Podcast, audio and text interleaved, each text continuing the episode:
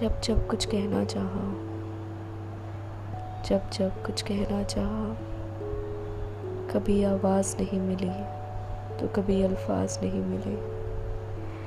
जब जब कुछ कहना चाहा, कभी आवाज़ नहीं मिली तो कभी अल्फाज नहीं मिले।